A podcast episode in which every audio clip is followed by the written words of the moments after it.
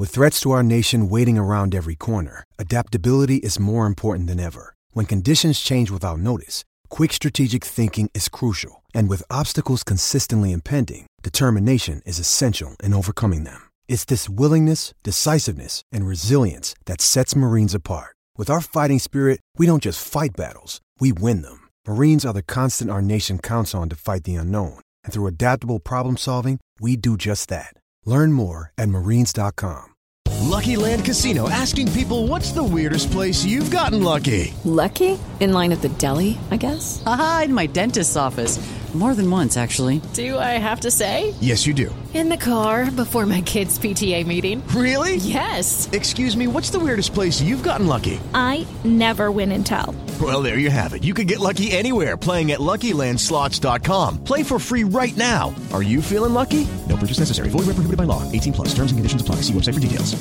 Hey guys, it is Ryan. I'm not sure if you know this about me, but I'm a bit of a fun fanatic when I can. I like to work, but I like fun too. It's a thing. And now the truth is out there. I can tell you about my favorite place to have fun. Chumba Casino. They have hundreds of social casino style games to choose from with new games released each week. You can play for free anytime, anywhere and each day brings a new chance to collect daily bonuses. So join me in the fun. Sign up now at ChumbaCasino.com. No purchase necessary. VGW. Void were prohibited by law. See terms and conditions. 18 plus. Hello and welcome to a new episode of Talking Snooker with Phil Haigh and Nick Metcalf.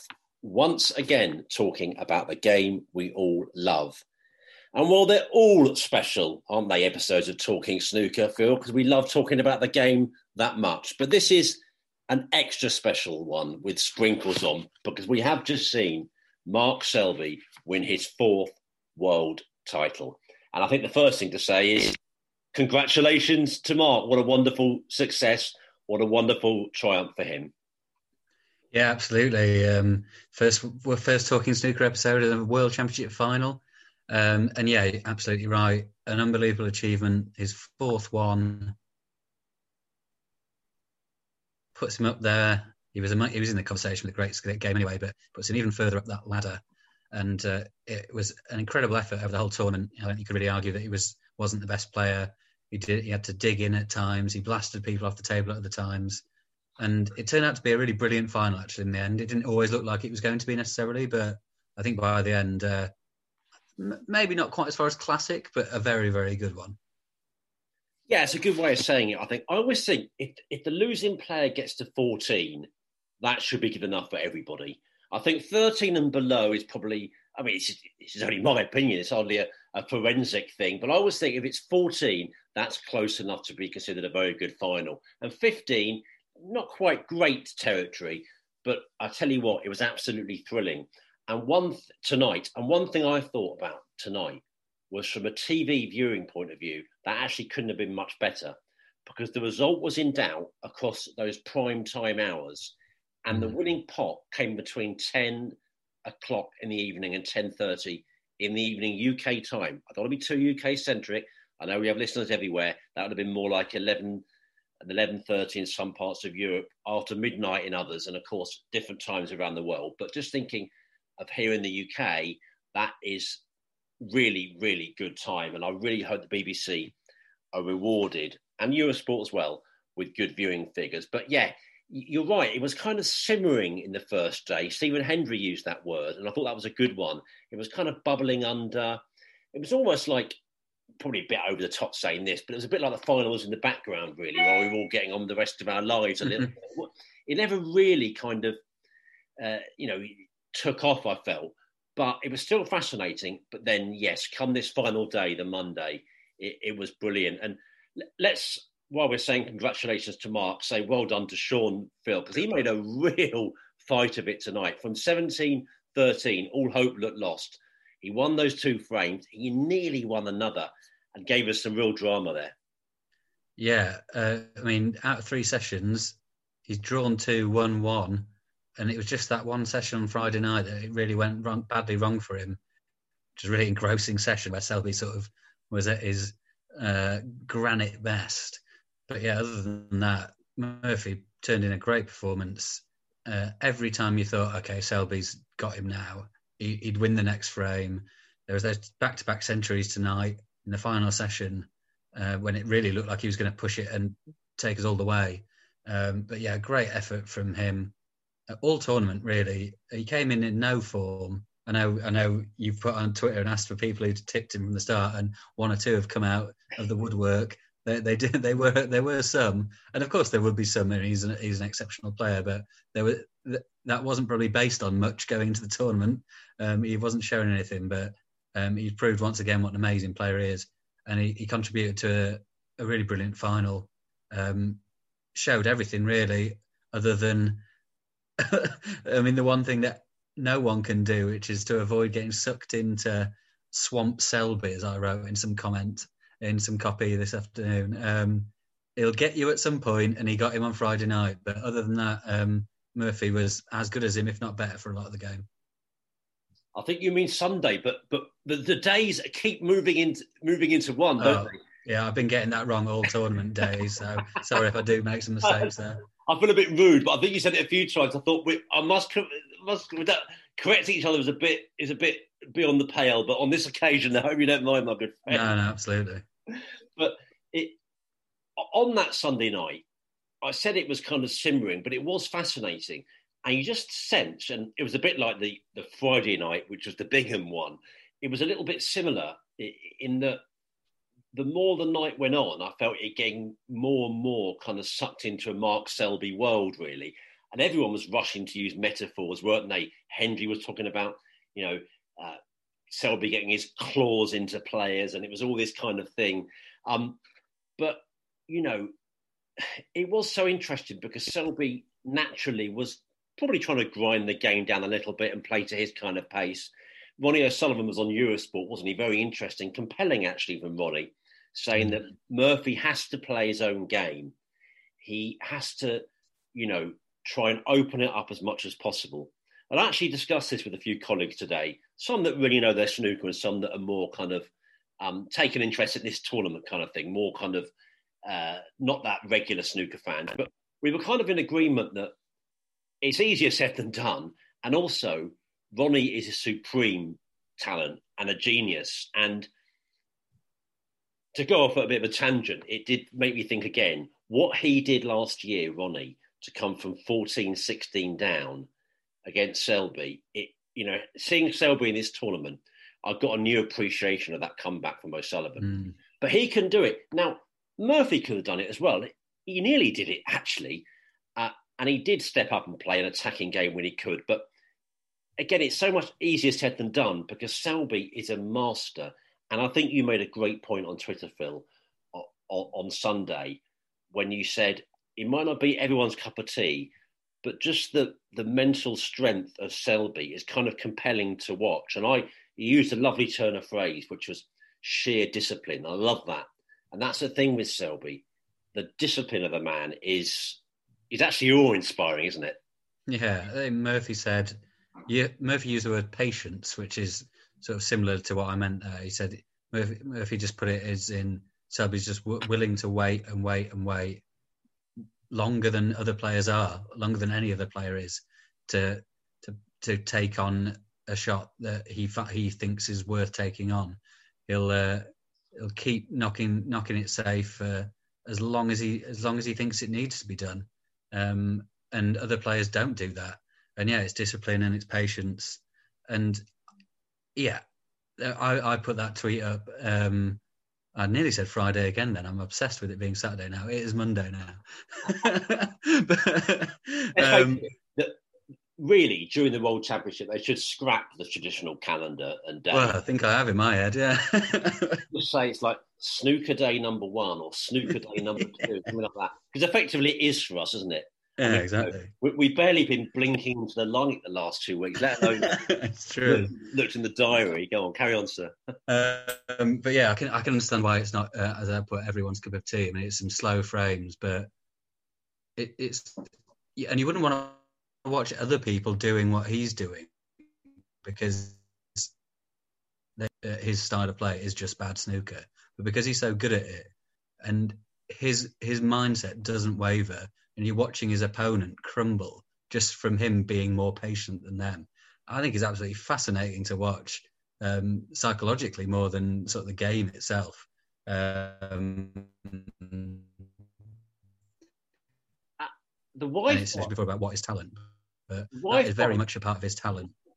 Yeah, the Wi-Fi isn't quite as good as normal now. What what what this could be is I don't know where you, what it's like in Reading tonight, but we've had an extraordinary amount of rain tonight in East London. It just seems to be tipping mm. down for England here. And I don't know if that's a factor because our Wi Fi is normally brilliant, but we're definitely both breaking up a little bit. But I hope that's not spoiling the listening experience too much. But but but as ever, Phil, you, you put it so well there. And I just think both players spoke so brilliantly as well. A friend of mine said two grown ups on a message tonight. Good way of saying it, I thought. Mm. Quite a good, simple way of saying it. I mean, considering Murphy's immense disappointment, he was a, like a stand up show at the end, wasn't he? He was on great form. Uh, but but you know, I have to admit, Phil, um, I hope you don't mind if you're talking snoo- snooker partner in crime amidst of being in, in touch with their emotions. But I found myself getting very, very emotional all of a sudden when Selby had that black. I don't know what it was. It was just the the enormity of the moment in a in a snooker and sporting sense. I don't know whether it was the the, the pandemic and the fact that Crucible was full today and the emotion of that, or a little bit in my mind, just what Mark Selby had been through as a person. But there was something about that moment, it, it really crystallized. And I kind of, I think I always like it when you have a, an actual potting ball moment, which we don't always mm. get, do we? Obviously, because sometimes it's, but you, you, always get a ball that puts a player over the line, but sometimes it could be 70 points or, but to have one ball left, it actually happened when uh, Selby won it in, in 14, didn't it, against Ronnie? He had a black mm. ball moment in that as well. And actually, I, we put a picture in Metro tonight, which was very reminiscent of those pictures in 2014. That same expression, mm. Mark. It was a smashing one for the cameras. But I must admit, I really found myself not quite overcome, but very emotional in that moment. I think um, I did joke as well on Twitter saying it could have been the sheer hysteria of this event. That that does certainly kick in after a while, doesn't it? Um, to say the least. But yeah, it was such an emotional night, and I, you know, I, I, I know we both spoke to Mark, didn't we, a short while ago in, in on the Zoom, and you know, without maybe delving too much into into Mark's private past, we know enough about his story to say that I've always had massive admiration for him as a person um, and as a snooker player, but just as a, as a human, frankly, from you know coming back from some of the sort of trials and tribulations and sadnesses, great deep personal sadnesses he's had in his own life is, I think, um, a great reason for admiration. I don't know. What, I'm sure you would say the same. It, it's something we can all kind of look up to and respect. And you know, I don't want to get down in the sort of anti-Selby thing, but there is a lot of quite a bit of anti-Selby sentiment, and I, I don't find that particularly, you know, appealing in any sense. But when you think about what he's gone through on a personal level, I just think, you know, surely on that side of life, you can only admire the guy, can't you? Yeah, he's an inspirational figure in that sense, definitely. And I've only ever had really nice experiences talking to him. He's a great guy, as far as I'm aware. Hmm. Um, and I mean, there's different styles of playing snooker matches, and like, there's you don't have to love it necessarily, but the, the anti-Selby stuff is is far too much sometimes. You know, the amount of people saying he's ruining the game, he's killing the game. I mean, he's been at the top of the game for how long? 10, 15 years, and I think the game's doing all right, and he's he's a big part of that doing so well. Um, so yeah, it's it's, uh, it's nonsense all that all that for me. Um, and yeah, it, he's he's come through some very difficult times in his life, and there's a suggestion. I think this is Dave Hendon was saying something similar to this that that sort of show shows in his game. You know, he's he's battled through a lot of stuff in the past, and he'll happily battle through frames of snooker as a result. You know, they don't it doesn't seem like that much of a battle when you've gone through other harder things. I know like the, the, some of the players that have sort of gone through illnesses and stuff say similar things. You know, games of snooker don't seem as much of a struggle. Um, and yeah, uh, his, his, resilience uh, is all part of his life, isn't it? He's, uh, what he's experienced, and it shows in his game. Um, so yeah, you're right. He's, he's an inspirational figure in a way, um, and deserves all the respect in the world, really, for what he's achieved in the game and his life. Yeah, very much so. And you, you know, you talk about the pantheon now. Obviously, you've got Hendry on seven, you've got O'Sullivan on six, but now you know you've got Selby on four, which is level with John Higgins. And when you think of how supreme Higgins is and his incredible talent and brilliance at this game, you have to say Selby has dredged up every last, he's wrung every drop of his ability and he's worked bloody hard. And to win four world titles is magnificent. And I know we both pushed him a little bit on, you know, what his targets are now. I mean, listen, it'll be a surprise if he gets up to that, that Hendry level. Of course it will. But he's 37. And, you know, if, if the class of 92 are anything to go by, Phil, he's got seven, eight, maybe even 10 good years left of trying to win this. And, you know, while saying it would be a surprise if he gets to seven, I think it will also be a bit of a surprise if this is his last one. When you think about how granite he is and brilliant he is in that format. Yeah, hundred percent. You would expect him to win at least one more. Um, I mean, he, he had that down spell, didn't he? A couple of years where um, he did, well, I think he only actually went about 14 months without winning an event, and I mean that shows with the quality of the man that that can, that was his like darkest spell in snooker that he went just every year without a title. You know, um, it's not that long. It happens to a lot of players, um, but you know if if he's if he's rediscovered his his best form, which he seems to have done, he's back up to world number two. He's he's still a bit way behind Trump, but um, he's pushing. And um, this could be another purple patch, like he went through for that spell where he's at the top of the rankings for four years. Um, he, he's in a great place with his game, in with working with Chris Henry. So yeah, I expect another another good spell of not dominance because there's too many good players to dominate, but he's going to be one of the favourites to win everything he goes in now, and that is including the world title. And his game is just, yeah, I mean, he'll be able to pull out, do this granite stuff forever. I guess his break building will is will be what suffers as he gets into his sort of mid to late forties. But the the uh, the rock solid side of his game is probably going to last forever. So he's always going to be very difficult to beat. And he was knocking in big breaks. He made 12 centuries in this tournament. So as long as he's doing that and he's got the other side, it's just very hard to see people beating him. No, it really is, and he's got the world number one again. That's the, the next thing he, he, he, in his sights that he wants to do and get back there. I mean, let's say more about Murphy then. I mean, I think we mentioned in our live episode. By the way, let's mention that that we really enjoyed recording in Sheffield, didn't we? And mm-hmm. you know, I know we, we, we're limited a, a bit by you know not not exactly high tech equipment on our phones, but a lot of people did comment on the on the sights and sounds, and I loved that. I thought there was a real audio quality about it. And how good was Kelly Barker, by the way? What a what a delightful guest. The only yeah, absolutely. Yeah, I'd, I'd, not met Kelly before. About two minutes before we started recording, but um, yeah, great stuff. What a lovely lady, and uh, obviously knows her stuff. Wow, been there forever. So um, yeah, hopefully get her back on sometime. Oh, definitely. The only problem was she was getting so much praise, Phil. People were saying she should come on every week to the extent that I was thinking, you know, maybe we should ask which one of us should be replaced. Um, the, the jury's out at the moment. They haven't they haven't said which one, but no, that was smashing. We really enjoyed it. And Kelly, if you're listening, thanks ever so much again for coming on to join us. But we said there about where's this come from, Shaun Murphy. I mean, he's obviously in, in a good place again. This a great signs for him going forward. I mean, I have to say, he talks about his, his life in snooker being a kind of roundabout thing because he won his first ranking title, the world title. But he's actually had three world final defeats in a row now. And it's never quite as painful when you've won it. Obviously, not like a Jimmy. It's nothing like a Jimmy mm. where he never won it, or Matthew Stevens who lost two finals and never won it. But still, to lose three finals and three in a row, you know, that you're in is hard, isn't it? it, it you know, it, it's going to be painful for him. But I guess the the overriding thing is he played so brilliantly in this fortnight and really reminded the snooker public and the sporting public just what a talent he is.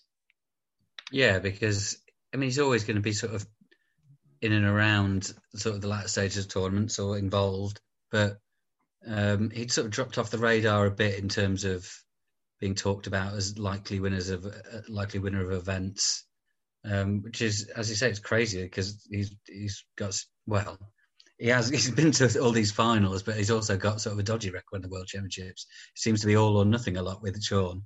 Um, but yeah, you're right. He has reminded everyone what he could do um, because he hadn't been showing it really.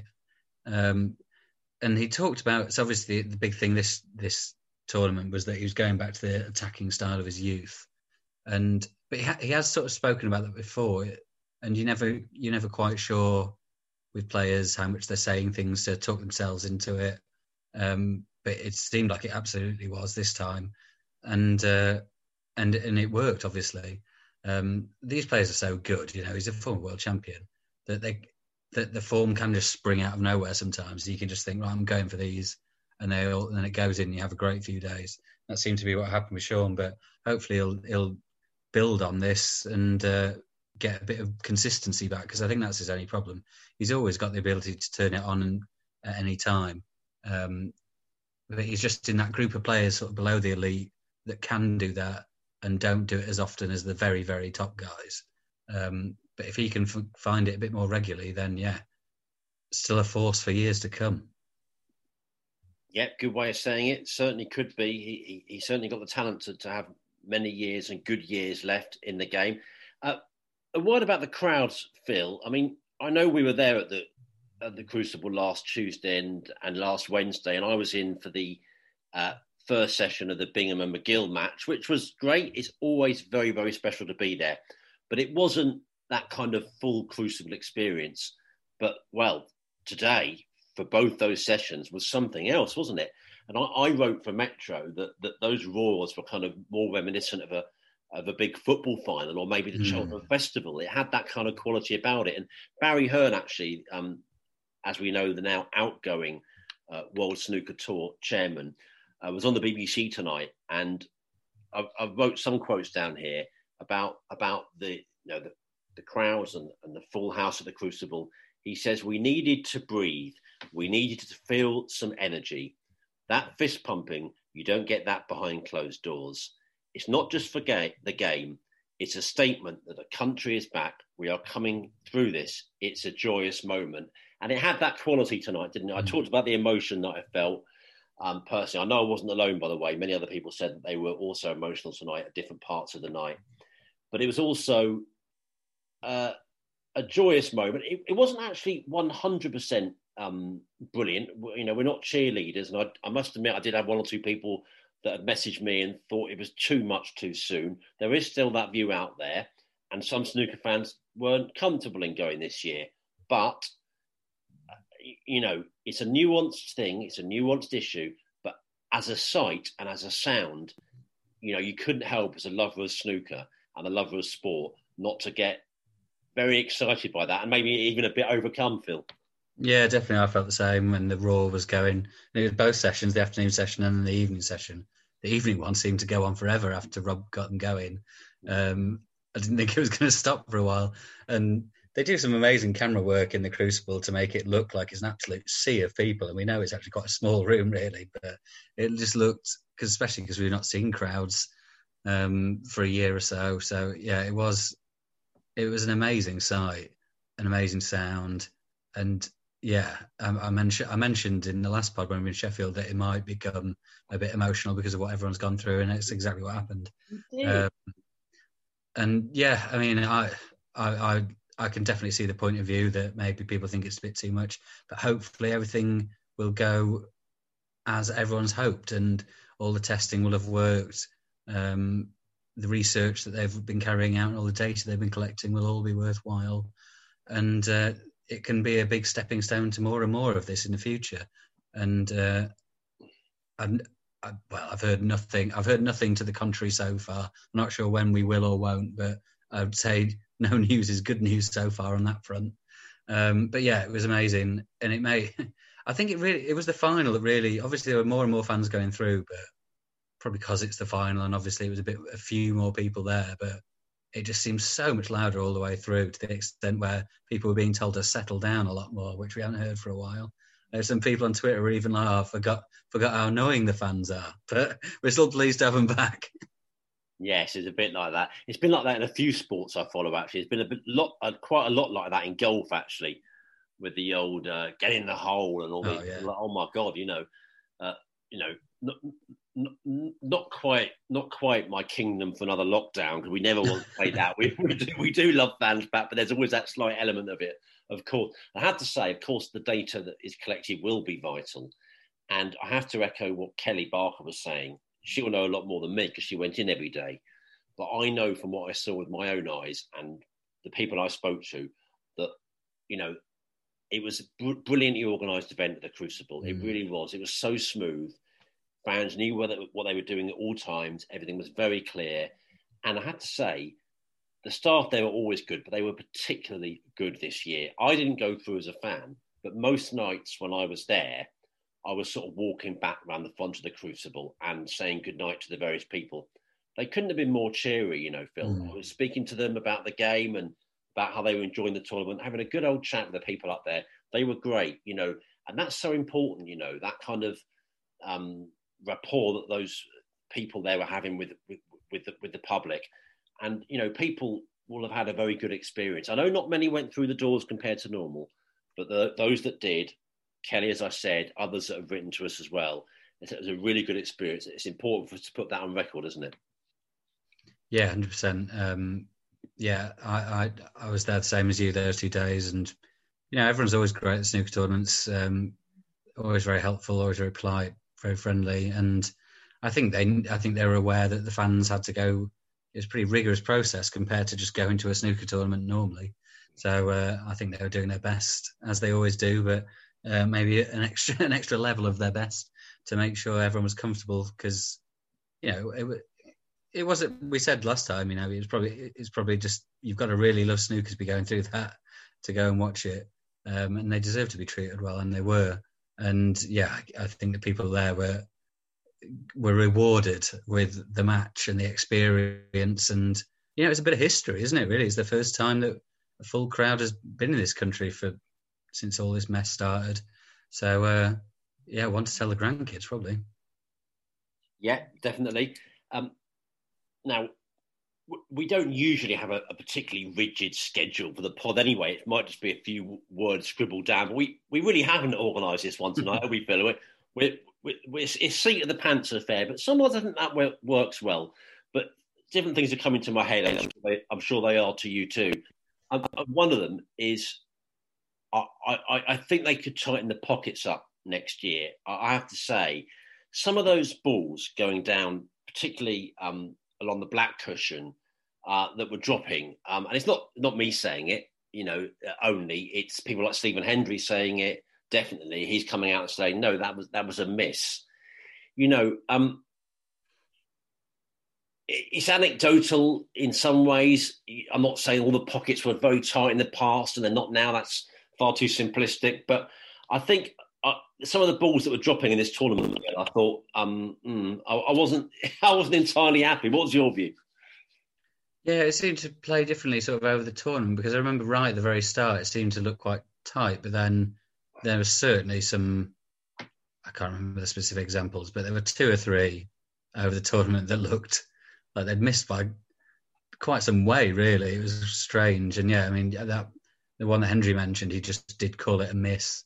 Um, there was a Selby, was it Selby in the semi final or in the, the first session of the final? I can't remember the specific, exam, specific examples, but certainly, yeah, they, uh, there were some odd shots. And Mark Williams, we were there after his quarterfinal loss, and he said, um, he said the tables are playing great, but they need. They, he said he said they need to tighten them up, and that was after he'd just been walloped 13-3 and he was saying the table's too easy. Um, so it was a funny time for him to say it, but um, in, on Twitter as well since he said they've been playing big for a while. Um, so I mean, I I don't know. You'd have to play a long old game. You'd have to be in the game yourself to really know for sure. But there was certainly, I can think it, there's two or three examples in my head that looked like quite clear misses that went in. Um, but it's it's a it's a strange one. The Crucible that is it's so different from most other setups they play in every, all year. And I, I find that moving from the one two tables to one table seems to mess things up as well. Because that very first morning, the first semi, that was really dodgy. Um, Oh, the yeah. Bingham the first session of Bingham Selby match. Um, not so much the pockets. That was um, mad bounces off cushions, like they were really struggling to control anything. Mm. Um, so yeah, the Crucible, Crucible does tend to throw up some funny conditions. Um, but yeah, by by the end, it seemed to have tightened up more. I don't, I'm sure. Um, I know, I know, I know. There was a session or two where it was getting a bit daft, but then by the end today, seemed to have tightened up a bit. But you know, I don't really know the intricacies of these things. But yeah, I think to your point, there was two or three which looked a bit mad. I find I don't really have a problem with table conditions. I think that's you know there's so many variables there. You know, there were the, there were a big struggle at Celtic Manor, weren't they? And Mm. the players found them very difficult. But I think that was a lot to do with the the, the, the conditions, the weather conditions, a lot of rain in the area. Funny bounces of cushions. I always think they're a bit variable and they kind of happen. I'm more understanding of those. So maybe we're just all different in the things that annoy us. But the pockets, I think, is an issue. I have to say. But listen, as a completist, Phil, let's deal with the two matches we haven't talked about yet, and that's the semi-finals. Um, first one, Shaun Murphy, 17, Kyren Wilson, 12. I can't remember who said it now. I think it was on Twitter about these being the first proper crucible scars for Kyron. But I kind of agree with that because he was 10 4 up, going really well. Um, I mean, he was basically basically blitzed by by Murphy, and from 12 12, you know, Murphy won at a canter. Um, Shaun was giving it a lot of thea- theatrics, and then said afterwards, "Well, this is this is a theatre. We're putting on a show." I, I wasn't particularly offended by by Murphy's uh, celebrations, and thought, mm, yeah, I didn't think much particularly Will, of Wilson's complaints. My feeling about that was that it was the old thing. You've just had a mentally taxing experience, a bruising defeat, and you, we know the better than most people, you know, the, the intricacies of the crucible. You walk straight out of the arena, round a quite a short walk round the corridor, straight in the press room, microphone up your nose. Mm. You know, that's not conducive to really giving your best considered views, is it? I think it was more down to that. But yeah, Murphy was giving it theatrics. I, I didn't really have a big problem with that. Um, but did you? No, not at all. Um, and yeah, again, I was surprised Kyren sort of said that, but Kyren's like a super sensible bloke. I think if you asked him now, he would probably say, "No, I didn't actually have a problem." He probably just meant I wouldn't do it myself more than anything. But no, I mean, he did it at the end of frames that he'd won. Like, I don't see any problem with that in the slightest. You know, in the middle of frames, maybe, but I wouldn't even really have an issue then. Um, yeah, there's a big old gap at the end of a frame before the next one starts. You do whatever you want. You'd have a little dance around the table, as far as I'm concerned. A, bit, a little fist pump and get the crowd going, absolutely fine. Um, so no, I don't think there's an issue. And yeah, I think if Kyren was asked now, I don't think he would have an issue with it really either. Um, you're right in saying that it's it's crazy in the press room because we're people who haven't been there. Obviously, we're sat in there just watching it on a TV screen, and so quickly after you see them bumping elbows and leaving the arena, you turn around and they're there. you don't really realize how short it is. Um, and they're asked questions, yeah, and they're asked specific questions about things. You know, Kyren didn't bring that up himself; he was asked about that issue. Um, and yeah, I think, as I said, I think if he was asked now, he wouldn't have much of a problem with it. And yeah, I enjoyed it. To be fair, um, it was making the most of having fans back in. You know, get them going now they're in there.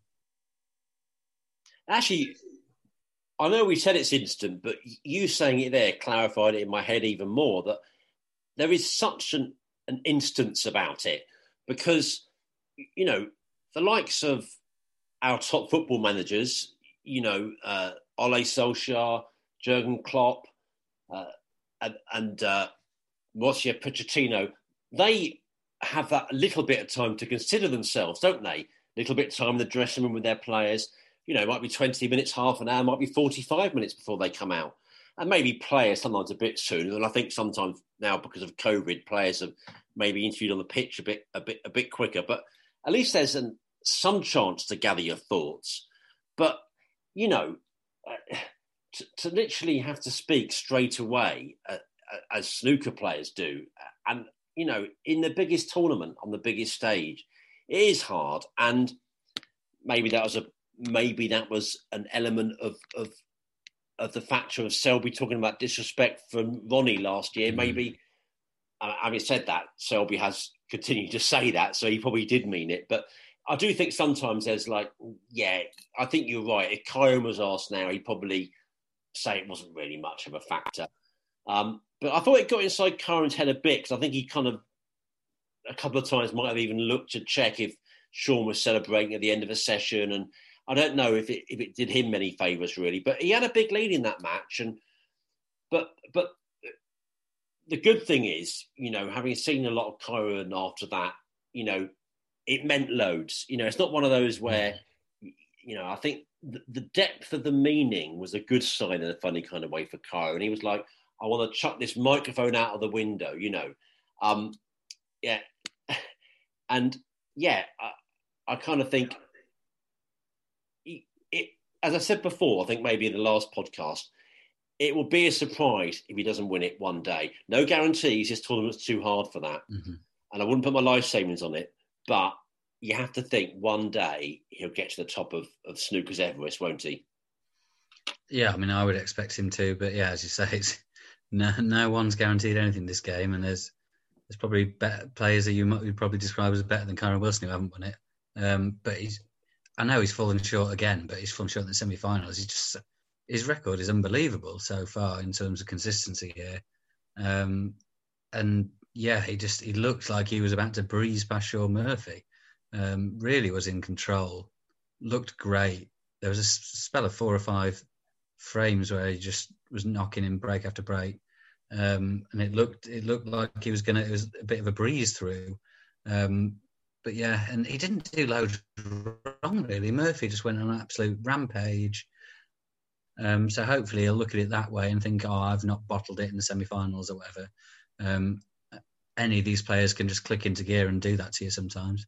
Um, but yeah, as you say, it's that you would think losing the final would be more painful, but that would be that'll hurt him way more than losing the final last year, which was just a one-sided affair um, against the greatest player ever. Uh, but yeah, he'll be back. He'll be fine. Uh, and you know, he's almost guaranteed to reach the quarterfinals here next year. He seems to do it every year. So um, we'll see. I think that the the point about him winning at some point is that he's got age on his side, isn't he? Like these, the class of '92 guys have got to go at some point. I'm not sure when it is, but they've got to. Um, and the likes of Selby, Robertson, Maguire, Murphy, uh, nearly a decade Wilson, and he'll definitely back and stronger because he seems to get better every year. This is the thing. He, he's one of the an, a, a, very top player that is in, is notably better every season, which is quite incredible, really. Um, so yeah, he'll be back and better next year. Yes, you thought he would be. Um, and the other semi-final, Mark Selby 17, Stuart Bingham 15. Um, I just had a message come up saying your internet connection is unstable. I think we can hear that. I don't know if I'm breaking up when I'm speaking, am I? Because you certainly are at times. Um, Every so often, yeah. we'll see. We'll plough on we'll plough on. And if it, if it isn't quite the same listening experience, then apologies, folks. We're we're at the uh, the mercy of the World Wide Web, and uh, we, we, will indeed plough on. It's very late at night here, but um, it's fitting, isn't it, Phil? It's it's a late night sport, isn't it, snooker? You know. We don't want to speak at seven or eight in the morning. It's much more appropriate to speak in the witching hour, I think. Yeah. On, with um, the other semi final Selby 17, Bingham 15. Um, in a funny kind of way, although you'd say that obviously the last day was decisive, I kind of thought a very decisive moment was the Friday night. Selby in big trouble. Bingham won loads of frames in a row, was 12 9 up. But then Selby, classic Selby, he almost switched into that mode. He almost did it from memory. He held on, he kept himself alive at only 13 11 behind. Now, while saying I admire Mark enormously, and I do, um, I think it, I, am I'm also a bit of a take each case on its merits um, person as well. I didn't think playing on for that many snookers in the last frame was a brilliant look, if I'm honest. Uh, you know, my instant reaction was, "Oh, come on! You know, this frame's gone." Now, it it could have well have been all part of the psychology of snooker, and that's great. He's totally entitled to, to play on for that many snookers. But I don't know. I that didn't sit absolutely brilliant with me. What was your view on that?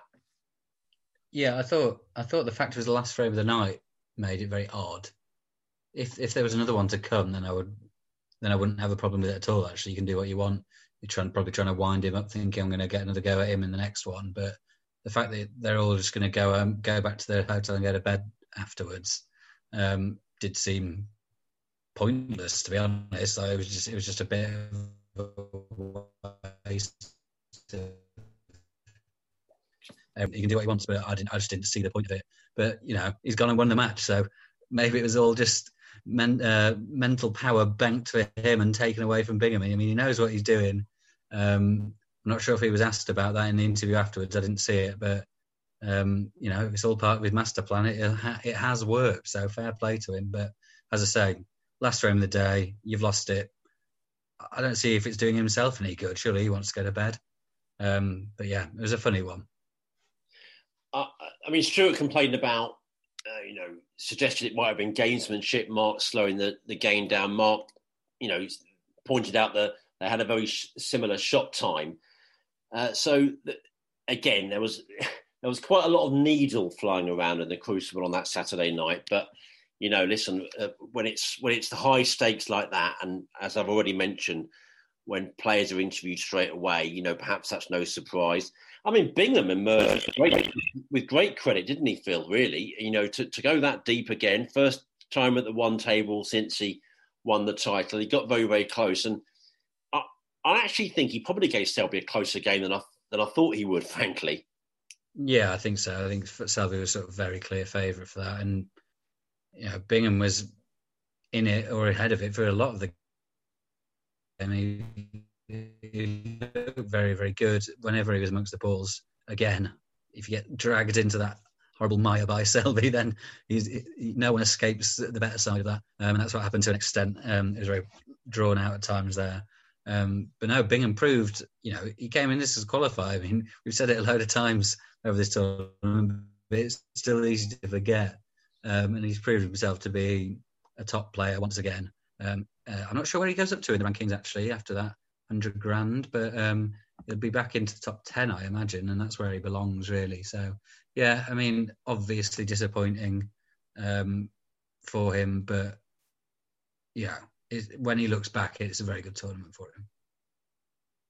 Yeah, that's a good way of saying it, and I think that's wrapped up all, all the actual matches. Um, there's loads to say about the tournament. We could talk all night, frankly. I mean, maybe a word about the TV coverage. Um, we know that uh, Jack Lisowski came on, and in the end, Judd Trump was part of the BBC team as well.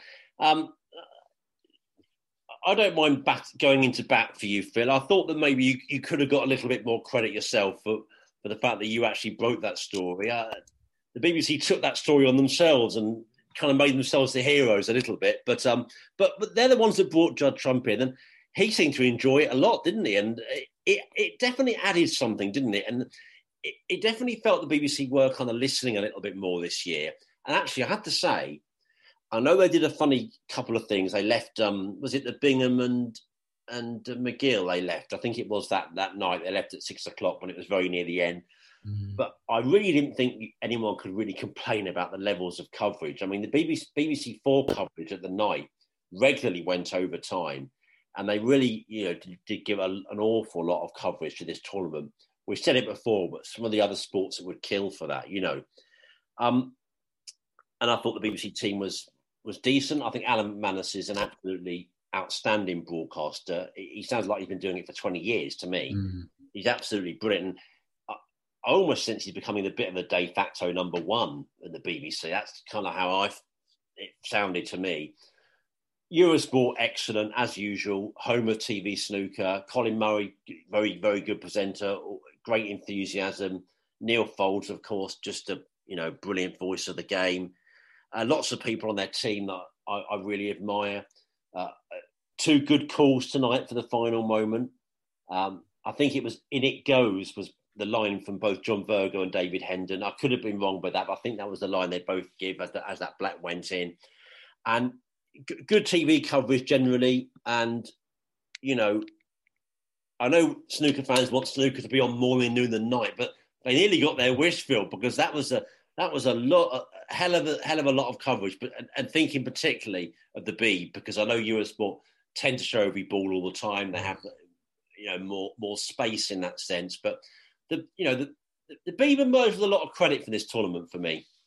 Yeah, I think so. Yeah, I mean, we can't expect them to just show every single second. Know, um, as much as we want want it on there, and we all watch every every minute it is on there.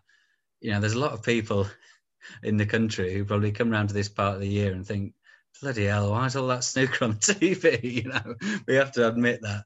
Um, so yeah, I think it, it, it does very well, and it, and it was really good. And as you say, I think yeah, it's great that they did listen. Um, yeah, not me personally, but it would have been nice if they just give a Metro mention when they did that big feature on it. Um, they're actually putting quotes from the interview on the screen. I thought they could have been a little, just a little written Metro underneath there, but we move on. Um, but yeah, it's great that they have listened though, and and it had it worked really well. Um, Jack and Judd did their jobs brilliantly, and they they um, they were sort of thrown into all different areas, weren't they? So they were both on comms in the studio, thrown to to do the little demonstration things. Um, you know, as far as I'm aware, they've done none or or at best very little of any of that before, and they were just chucked in at deep end live on BBC, and they were great. There was that one bit um, where it was just the two of them at the table, just trying to do daft shots, and I thought it was lovely. I thought it just looked like two mates who were really good at snooker just down the club, um, trying to impress each other. And I, I, really did think if that if people were what, turned on then who didn't know about the game or knew very little about the game, that that that kind of thing would make them want to pick up a cue and go and have a go. Um, which is exactly why they're there. It's exactly the point they were making about getting younger people involved. Um, so yeah, really good uh, it makes it makes a difference having people who are on the tour now talking about stuff. And Judd, I thought especially was he was just calling shots better than the other commentators he was on with, and that is just I mean because he's such a good player, but you would think that would come from commentary as well, uh, an eye for seeing it, watching other people's games, but he was calling things brilliantly. He was really very good. So um, yeah, well done to the Beeb for sort of listening to what he said and acting on it. And and fair play to Judd and Jack for um, thinking that that needed to happen and then doing it. You know, that's probably really nerve wracking for them. And it's one thing saying something should happen, and then someone goes, "All right, well, you do it then." It could have been easily easy for them to say, "Oh well, you know, just make an excuse." But they took the bull by the horns and did it themselves, and they did a really good job. And yeah, Eurosport goes without saying how good that is. I love their studio, the penthouse. They kept calling it. It was great. Yeah. Um, Neil Foulds' big screen was nice, and then yeah, they always do a great job. Those guys, um, and continue to here. So yeah, no complaints about TV coverage at all, really, on either side. No, we're, we're definitely spoiled as snooker fans. Um, now, we've had lots and lots of nice tweets in talking about uh, our live show, which we enjoyed, and uh, various interesting views on the championship and how much people have enjoyed them. There are a couple of emails that I, I want to turn to now. And the first one's from Shay Jenkins, who says, Hi, Nick and Phil. Thanks very much for your fantastic podcast. I've been listening for about a month or so now and love that I can hear others' views and stories about a sport I care so much about. Just wanted to get your views on this. I feel like this championship feels like a shift in momentum for the tour. The class of 92 are arguably the biggest legends this sport has ever produced. Being a huge John Higgins fan myself, I can't help but tip fellow Scot Anthony McGill to have deeper runs at the Crucible now. Alongside McGill, we have Kyren Wilson's Crucible consistency. That's two of those Crucible players we talk so much about. There's Judd Trump, and it feels inevitable that Jack Lisowski will imminently be a top player and break his tournament duck. That's not even mentioning the Chinese players with Zhu's run at the UK and Yan Bingtao's incredible achievement at the Masters. I know that this year's semi finalist Kyren exempts are 37 plus, but it feels like those younger players are getting more consistency now and really knocking on the door, pressing the renowned top players. I'm by no means suggesting that older players, particularly the class of 92, can no longer win tournaments. But do you think this is the start of a changing of the guard, a watershed moment from here? And we'll see those younger players finally start to dictate the game. Well, um, I suppose I'll have a go at this first. Maybe. I mean, I think we, we always have to beware, you know, placing too much emphasis on one particular world championship because they go in funny directions. And it's only last August that Ronnie won won the last one. Um, but they probably should start declining. Really, the class of '92. I mean, we've been saying this a long time. But of course, it's only a month or so, maybe two months ago now, that John Higgins produced unbelievable performances to win the Players' Championship. So, you know, the death of the class of 92 has been greatly exaggerated, perhaps, and they have got life in them yet, I'm sure, on tournament wins. But eh, I wouldn't, I wouldn't like to think, because I love watching the class of 92, but eh, logic says that, yes, they'll pass over to the younger players soon. And, you know, from a sort of watching and fans and journalist point of view, it would be great in a way to see the sort of Trumps, Wilsons, Lisowskis, McGills battling out because I guess we've got so many more years of them to come, Phil. But, you know, the minute me or you start saying that's it for the class of 92, one of those rascals will produce a brilliant performance and win a big tournament, won't they? So we're not going to do that, are we? No, not at all. I mean, I'm looking at the rankings now, which I think are the late, the updated ones after tonight, even you know, Ronnie's number three, John's number seven, and Mark's number eleven. So if if we think these guys are finished, then I mean, no, no way. I mean, it's it's, it's always tempting to look for these uh, watershed moments, uh, as the email said, but um, it's it's just not like that, is it? There's not there's not just a point where you go right, that's it for them. Um, they will they will eventually slowly decline, but there's not really any sign of it, you know, as I just just described their rankings there. You know, they're all top players in the world still, and yeah, they probably don't do it as consistently as, as they used to. Um, maybe I was going to say their peaks, maybe not as much as they as as high as they used to be, but I don't think you could really say that. I think when any of them really click into gear, they're still as good as anyone. It's just they don't do it as often. Um, like we said, the John at the Players Championship, we said it loads of times. You know, that was unbeatable, but he's just not been able to do it since. Um, so yeah, I mean, the three of them in this forthcoming season. How many how many ranking events would you expect them to win between them? Probably maybe one each. You two or three between the three of them. So, uh, in terms of world titles, that's a funny one. I wouldn't necessarily put loads of money on another world title between the three of them, but they've still got plenty more ranking events um, to come. So um, yeah, is this isn't that that watershed moment that was just described, but uh, they're only going one way there. They're not going to get better, um, and the pressure is still on young players to emerge and knock them off the perch. I mean, those guys, the the, the group of young guys we're talking about, um, are all about 30. You know, it's not that young, really.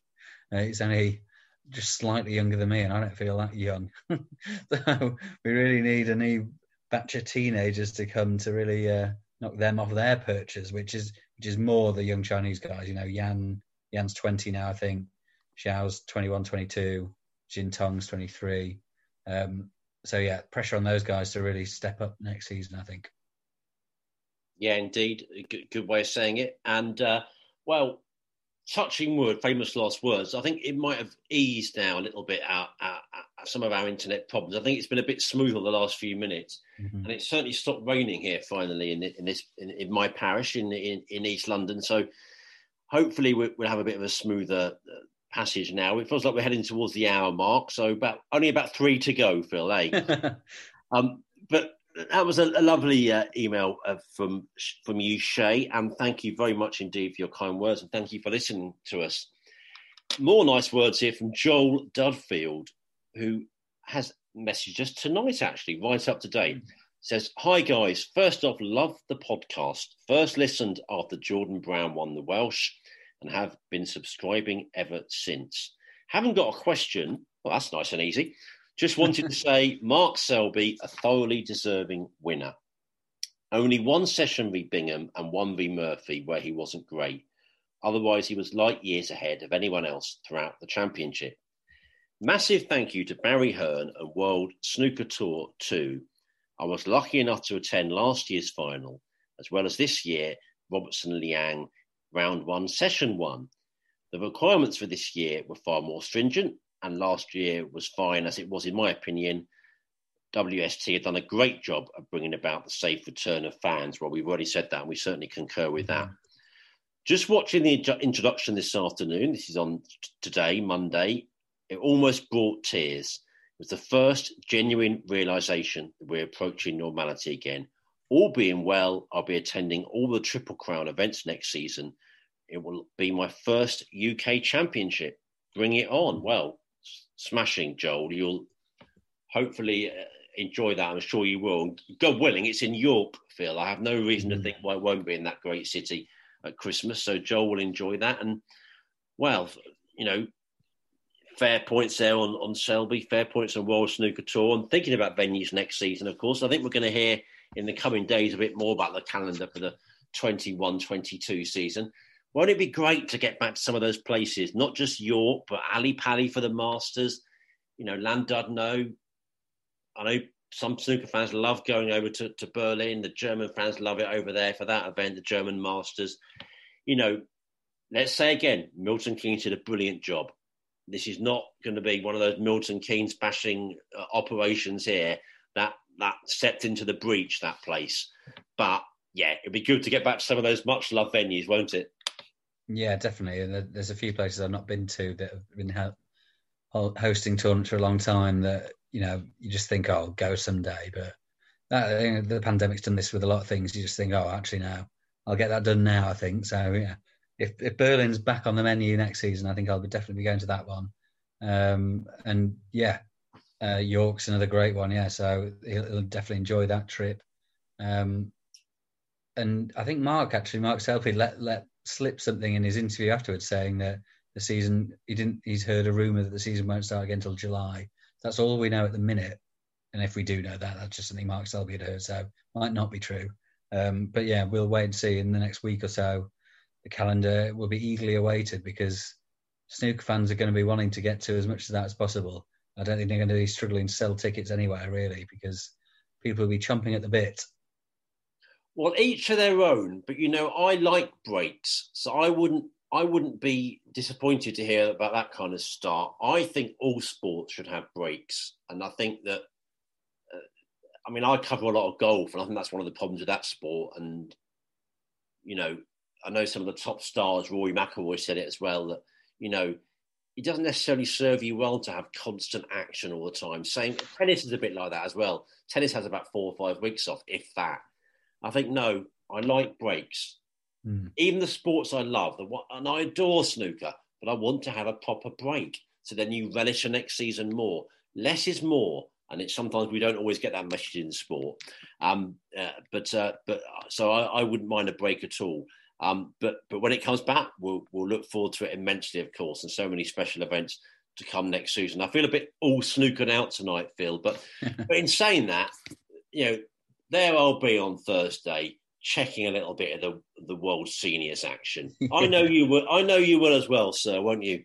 Yeah, I really like the seniors, and it's actually um, it's actually shaping up quite nicely. You kept seeing the guys in the BBC studio practicing everyone was roping in Chris Henry to start helping him. Parrott was on there, Doherty was on there, um, and yeah, it's, it's going to be it's going to be quite good. I think. Obviously, Jimmy White and Steve Hendry in there as well. Um, going to be interesting. Uh, Patsy Fagan back in there as well at a grand old age. Um, so yeah, no, I, I will definitely be watching that. I found last year it was really nice sort of because this this is sort of overwhelming the World Championship in a way, but to then go sort of cold turkey afterwards, you don't really want to. You want a bit of a nice easing out of the snooker um, high that is the World Championship, and I think the World Seniors is a perfect thing for that in the week afterwards. So yeah, I will be watching that. But yeah, I, I agree with you. It'd be then nice to um, step back for a while and then uh, prepare again to go go big when the new season starts. Well, we're planning to have a few weeks off, aren't we? We're going to have, you know, we're not we're not going to start lecturing the sport to have a break and have none ourselves. We're going to have a little break, but we will be back towards the end of the month, won't we? Um, and with, and with hopefully a lot more treats to come. It will be snooker downtime. We're going to have guests. We're going to have lots of your views. Hopefully, we've got another your views um, episode planned, probably for the very end of the month. Uh, so keep your thoughts coming into us. Always welcome. Uh, email talkingsnooker at yahoo.com. Uh, tweet us at uh, talking snooker. But uh, we're gonna we're gonna have a, bit of a break and uh, and come back all guns blazing in a few weeks, uh, Phil. But let's I think now, shall we, as it's our last one of the season, talk a little bit about the, the season in, general, and you know it's been such a strange one. Um, unique circumstances. Nearly all the events at Milton Keynes uh, behind closed doors. If, if someone had told you that we'd have a season with no fans and you know everything behind closed doors, you you'd kind of only have not only, but you'd have a lot of kind of negative thoughts about it, really, and a, a lot of worries. But to think of how much drama we've had, you know, I just scribbled a few things down here, but we had an epic UK final that finished at, at, one in the morning. What a night that was! Mm. Robertson winning a, against Trump. The Yan Bingtao Masters triumph. What a what a what a victory for him. The Jordan Brown shot, which one of our uh, correspondents mentioned earlier, winning the Welsh Open. John Higgins' brilliance in the Players' Championship. Neil Robertson winning the Tour Championship. Stephen Hendry returning. Lots of stories, you know, and it's just you know, it's just been somehow it's been almost what you'd say one of the great seasons if you take it over the whole campaign. It's it's been brilliant, hasn't it? Yeah, it really has, and it, it, it seems weird to label it as that because so much has been taken, all sorts going on. I mean, uh, Mark Allen's champion of champions that that was brought up during during the World Championship, and I had to check twice because I thought that was longer ago than this season. It feels feels at least a year ago. Um, but it was only in November. Um, what what a performance that was! Um, yeah, as you say, everything you just mentioned there, um, and it, it's it's a funny one because like the previous World Championship before this one was less than a year ago, so it all sort of rolled into one. Um, but it was just relentless, yeah, relentless, good action, good stories. The tournaments were shared around. I know Judd's won five, but um, it it, there's so many, and every week that um, there was an interesting story of someone else winning a lot. Obviously, Yan at the Masters, absolutely mad that one really. Um, Jordan Brown, lucky enough to be there to watch that. Um, it's so it's easy, easy, to forget because he's, he's, not won too many matches since then. But what a massive shock that was. Lovely storylines. Sort of, we mentioned the class of '92, but Higgins and Williams showing some good form. Um, yeah, no, it's it's been it has been a great season, um, regardless of the mad situ- circumstances it had to go through, which is just such credit. I mean, it's almost like a broken record, but it's a broken record that's worth still playing despite that. Just how much credit is worth giving to World Snooker for what they've done um, through this season to keep this going, and the players for producing so much drama and such high quality um, through really difficult circumstances. I know it's easy. It's easy to think, oh, they've just got to go to Milton Keynes and play snooker. It's better than a lot of people have had to deal with in the pandemic. But you know, it's hard and it's affected players a lot, and we see uh, with the mental stress of it. Um, but we've still been given great entertainment all the way through. And as you say, to to call it a, almost a classic season in the circumstances it's been held in is is just such such credit to everyone involved. I think we're continuing to have some sound problems, so sorry about that. But that's the way it goes. Um, we, we, we are doing our best, and it has been such a good season, Phil. You're quite right. And you know, so so so many stories. And yes, yes, it is a broken record, and yes, we must keep playing that broken record because wouldn't it have been easy to chuck the towel in? Wouldn't it have been so easy to say, for example, last year's World Championship, let's not have it. It's too difficult. There are too many hoops to jump through. Let's miss a year. Because let's face it, we missed some mammoth sporting events in 2020. No Grand National, no Wimbledon, no Open Championship. Never going to see those events. We had we didn't even see them, you know. And to think we had a World Snooker Championship last year, we've had one this year. The crowds are back, a full crucible. You know, there's almost a fairy tale element to how the season sort of finished off. And maybe that's where the emotion came from me tonight and a lot of snooker fans because it feels like the end of a long road, really. Um, and heavens above, we, you know, we contributed very little to it apart from talk about it and write about it. But it feels like everyone involved in snooker, even the fans that love this game, have been on this kind of journey that almost started on, on June the first last year, really, when when they snooker came back on the first day it could with mm-hmm. the Championship League event, and it feels like we've had almost, uh, you know, it's almost a calendar year, really, isn't it? We're now into May, so it's very nearly twelve months of continuous action, and it's been brilliant. I feel all snookered out now, but you know, it's been, you know, such a credit to everyone involved, and you know, this sport is not without its faults, but you know, at a tournament like this, you know, whether you're on social media or at the Crucible or just generally talking to people, you realise there's a lot of good people in snooker and a lot of people that you know the people that love this game, you know, love it with with all their hearts. Really, that's not too corny. That there's such a kind of passion there, isn't there? And you probably get it in most sports. You know, I've covered a lot of golf in my life and track and field and rugby, and the people that love those sports love those sports intensely. This is not, you know, one off, but there's just something about the snooker community. It's such a kind of funny, eccentric game, isn't it? And I, I don't know, it takes us to weird and wonderful places, and and and sometimes it, you know, like tonight, it can make you almost emotional, can't it? Yeah, I think when you're talking there about um, how it'd been easy to throw the towel in, I remember a lot of people saying for the previous World Championship that when it looked like it was going on with no crowd, that was right at the start of this before we'd got tournaments on regularly. People were saying, "Oh, just, even if you can put it on, don't bother because it's not the same without a crowd." And I mean, people were saying, "Don't bother doing any tournaments because it's not the same without a crowd." Imagine if we'd done that. Um, and we, we've we've been treated to all this great action despite not having a crowd. Um, so yeah, fair play to everyone ploughing on. It's not as good without a crowd, of course it's not, but um, it was pretty good anyway. Um, and yeah, you're right. There's a lot of passionate people in the sport um, throughout it, and you can tell the people who run it really care. They're not just doing a job. Um, they they they want the best for the sport and everyone in it, and that that's how this season has worked so well because um, they've worked really hard um, because they love it so much.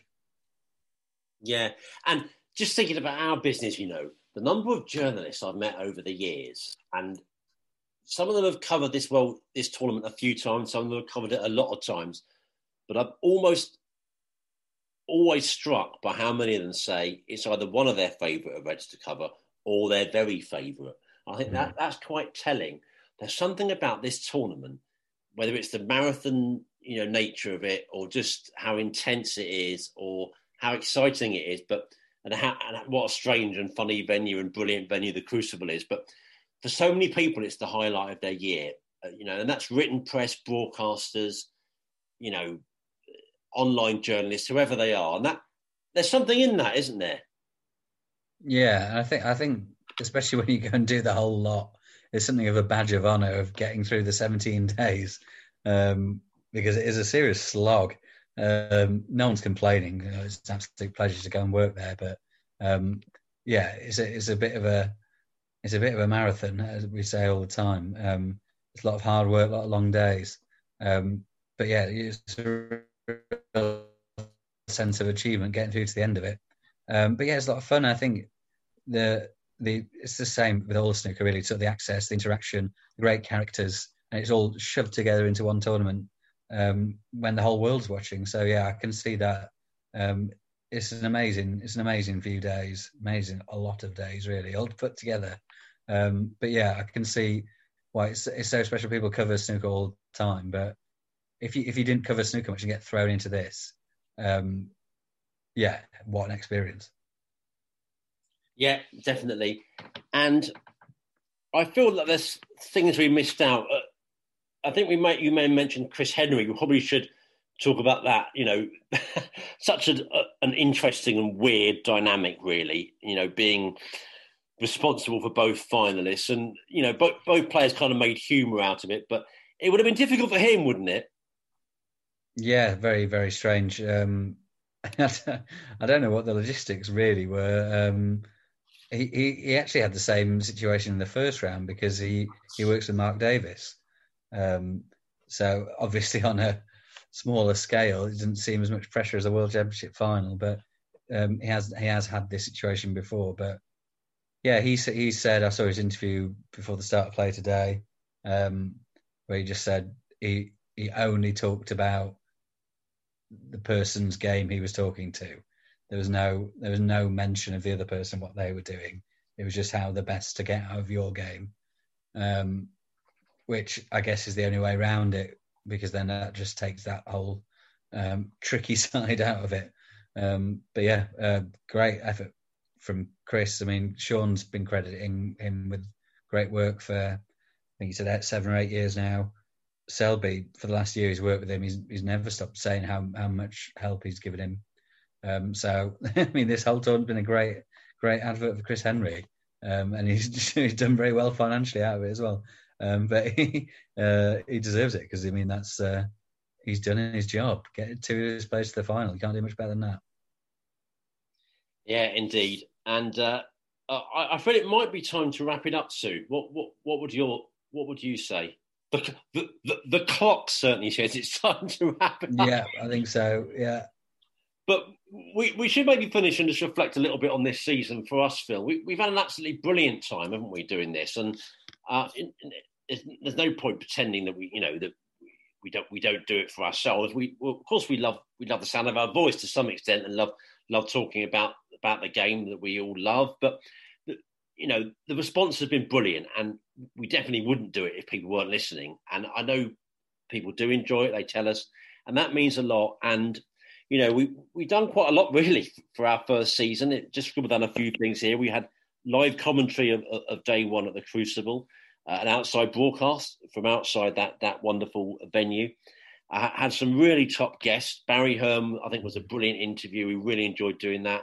Michael Holt's been on here. Anthony Hamilton some really top journalists as well and, and writers to address uh, the views of, of people that have, that have contacted us. We've loved doing that. Uh, David Caulfield, Michael Day, brilliant. We're going to have lots more of that to come. And it's been a really good experience, isn't it, Phil? We're getting, you know, listeners regularly in the hundreds now. We passed a thousand mark for the Barry Hearn episode. We have been hamstrung by the pandemic, um, no doubt about it. I mean, we've had sound issues tonight, which is you know annoyed me really. But but that's one of those things. Um, we are hamstrung, and I think it brought it home to me even more with that one in Sheffield because we we'd love to go on the road a bit more next season, wouldn't we? And come from maybe some different venues, maybe some actual tournament venues. Who knows? But mm. listen, you know, on the whole, it's been a great experience, isn't it? And uh, we look forward in a few weeks to returning and doing more of the same. Yeah, definitely loved it. We sort of embarked on this with little or no knowledge of what we were doing or what was going to happen. Um, just get on a Zoom and start talking about snooker, and I think it's gone pretty well. Um, I've really enjoyed it. Feedback's been really nice, um, and yeah, it's it's certainly not a one season wonder. We're in this for the long game. So um, as as Nick said, plenty more to come. Um, little break now, but we'll be back. Um, new theme tune maybe when we come back. We'll wait and see um, and plenty more guests to come. And uh, yeah, we'll see how, when when things get back to normality. Hopefully, get around the country a bit more. Um, because yeah, I thought that outside one in Sheffield was great. Um, and yeah, I mean, we're we're lining up guests at quite a rate. Nick is always contacting people to get on the get on the schedule. But um, I guess if you guys want any want us to speak to anyone, then do let us know because uh, uh, that would be that would be really good.